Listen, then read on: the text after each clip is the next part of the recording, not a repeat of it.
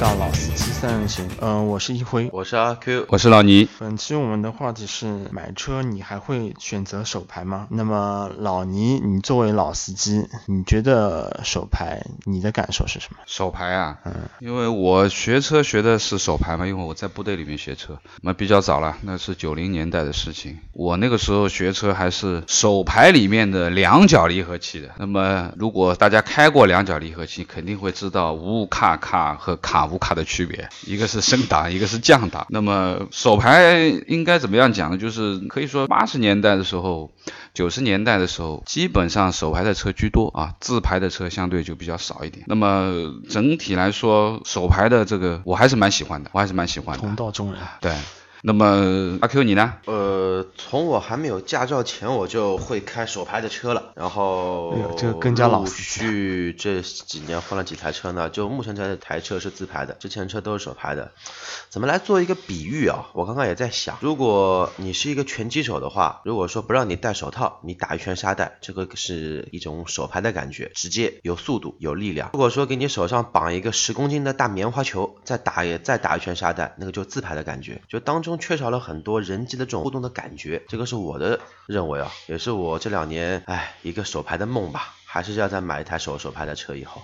哦，那么说实话，就是手牌车和自排车其实也是嗯我们喜欢车的人里面啊很多人在讨论的这个话题。那其实现在自动挡的车越来越多嘛，手排的车越来越少。那其实说实话，自动挡里面其实还是分几块了。那我我知道的是，比如说。我们讲的自动挡里面有 AT 变速箱啊，我们就是称之为啊液力的自动变速箱，也有 CVT 变速箱啊无级变速箱。那么包括还有很小众的 AMT 的啊，就是电控的机械自动变速箱。那么比较新的啊，这个自动挡里面其实就是 DCT 是最新的，特流行的。对，就是我们讲的双离合变速箱。那么这个如果说说自动变速箱的话，其实很大一部分成分现在可能市面上面还是 AT 的变速箱相对比较多一点，毕竟它的技术也比较成熟，很多年了啊。从我们讲的从四档的 AT 到五档到六档啊七档八档，现在好像已经啊奔驰好像已经出了九档的，九档十档都有了，都有了是吧？那么我觉得就是说自动变速箱可能呃现在是逐步逐步在取代一些手动变速箱，市面上好像挺早就取代。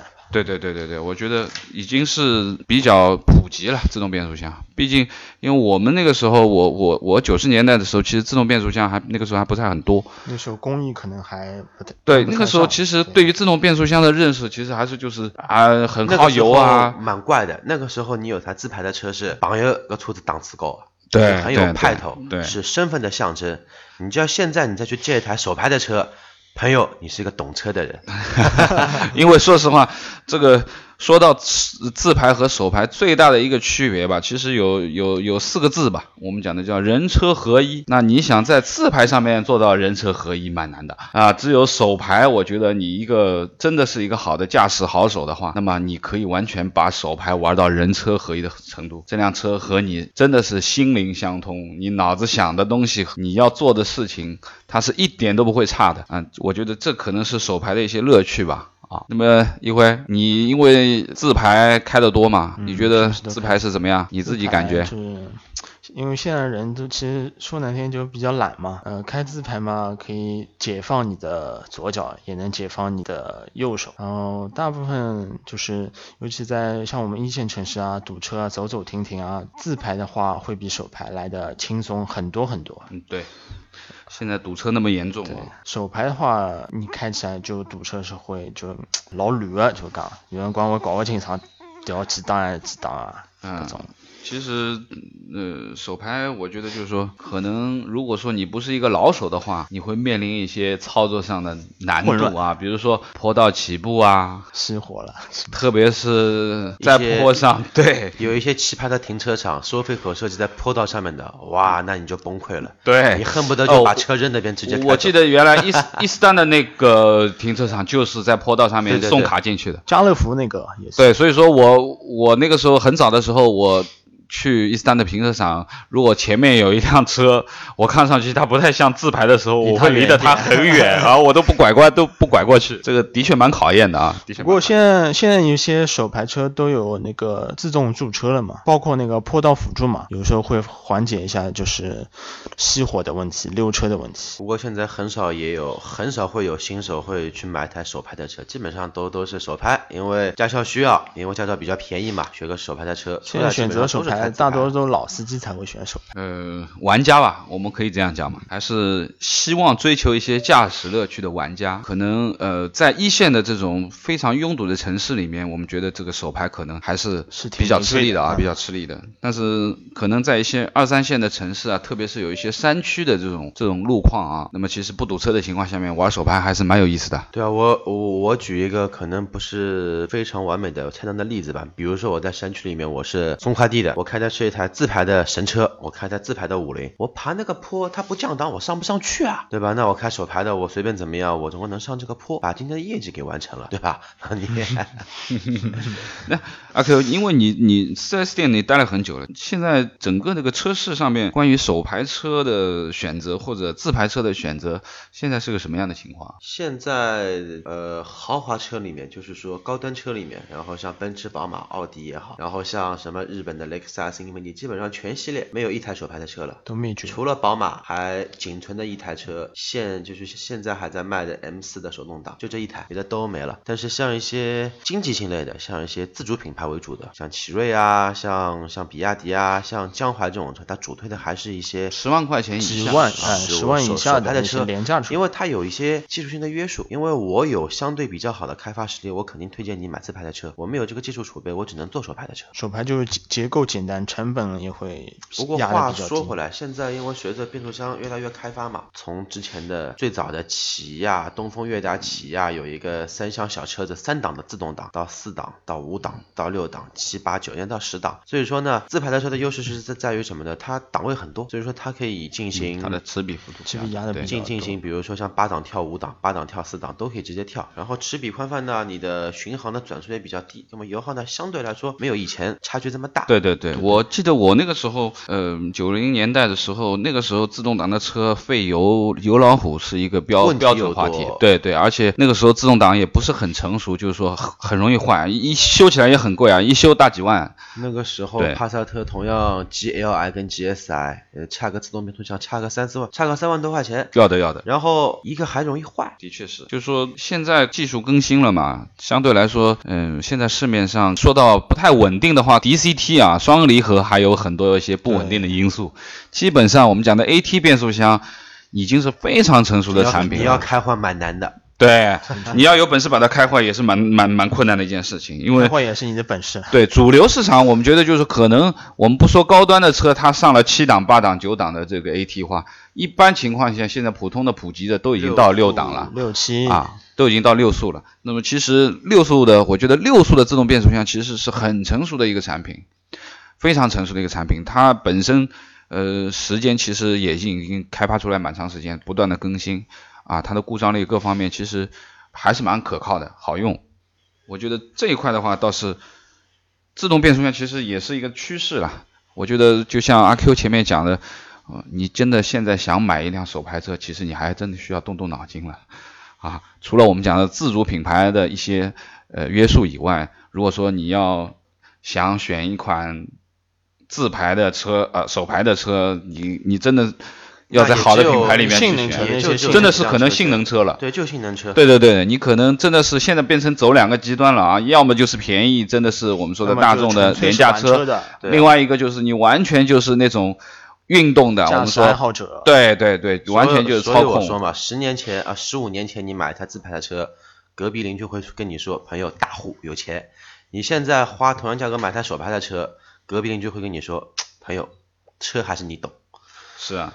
那我觉得，其实我们今天聊聊手动挡、自动挡，那我觉得，呃，大家简单的总结一下吧，就说手动挡和自动挡各有一些什么好处。我觉得今天既然大家聊了，希望给听众们一些呃建议，或者说我们能够给大家一些选择的更多的这种考虑的方面啊。那么你先说说，阿 Q。行，我先从手拍开始说吧。手拍的车呢，可以促进你呃大脑的再次开发，因为你的左左手就左脑跟右脑可以同时做工作，同时做协调，你的协调性会非常好。其次呢，可以增加你整体人的一个车感，增加你的车技。当然有不好的地方，比如说左脚会长时间的离合器踩好之后呢，会发麻，会麻木。然后呢，失去拥堵呢，会非常的。会非常的不爽，嗯，呃，但是呢，它有更加低的故障率，并且有更加低的相对来说的一个售价。我是不是可以这样理解啊？如果按照你前面讲的这一部分的话，那么如果说你是一位稍微有一些年纪的，或者说呢，呃，老年人开车，你可能开开手排，嗯，我估计可能对会对脑力开发会有好处，不太会得老年痴呆。说句笑话，可以有助于预防老年痴呆，真的。这个东西我记得以前有人做过这个无聊的测一个一个统计，也不是测测试。那自排呢，它的好处是在于什么呢？相对来说，传统的液力变扭器的变速箱呢，它的可靠性还是非常不错的。但是呢，它是有着手排变速箱无可比拟的舒适性，你不用去管它。你如果上手简单，你如果人比较懒，你就一直挂在 D 档，刹车踩低档，它车不动。红灯一灭，绿灯一亮，你可以直接放开你的刹车踩油门只要有驾照的人都可以开。对吧？然后上手难度。这个这个特性好像只有 AT 有，因为呃我所接触的这种变速箱都有。CVT 的话前进我觉得没有问题啊，因为呃好像如果说你要挂大二档的话，CVT 可能还要稍微带一点点油门它才会动。这个看每台车的调教不一样嘛。对，有的双离合就基本上就是有一些问题，就这一方面在。那然后还有什么好的处呢？就是说它的档位可能是会比较多。那所谓的一些。我们说齿比会比较宽泛、比较密，那么你的油耗呢？没有十年前的自排手排的油耗差距这么大，差个两三升，那么差个一升顶顶多了。啊，辉，嗯，我认为呢，手动变速箱好处呢，就是手动变速箱好处就是它的传动效率是相比于 AT 变速箱好很多的啊，更直接。它可以基本达到九十七、九十八左右。那么 AT 变速箱它的传动效率就相对于低一点，尤其是动力损耗会尤其是 AT 的，相比于 CVT，C 啊 CVT 也是比较低的，DCT 的话传动效率会稍微比 AT 高一点。呃，但是呃，我因为自己就是双离合器的那个自动变速箱，但是呃，还是低速的这个顿挫还是对顿挫抖动，就是高速的时候我双离合是很好很顺畅的这种感觉。换挡，人家这个双离合最早就是帮你，就是以前呢，它是有一个故事，它是曾经想取代序列式变速箱作为赛事的一个匹配用变速箱，但是发现时间一长呢，觉得序列式的。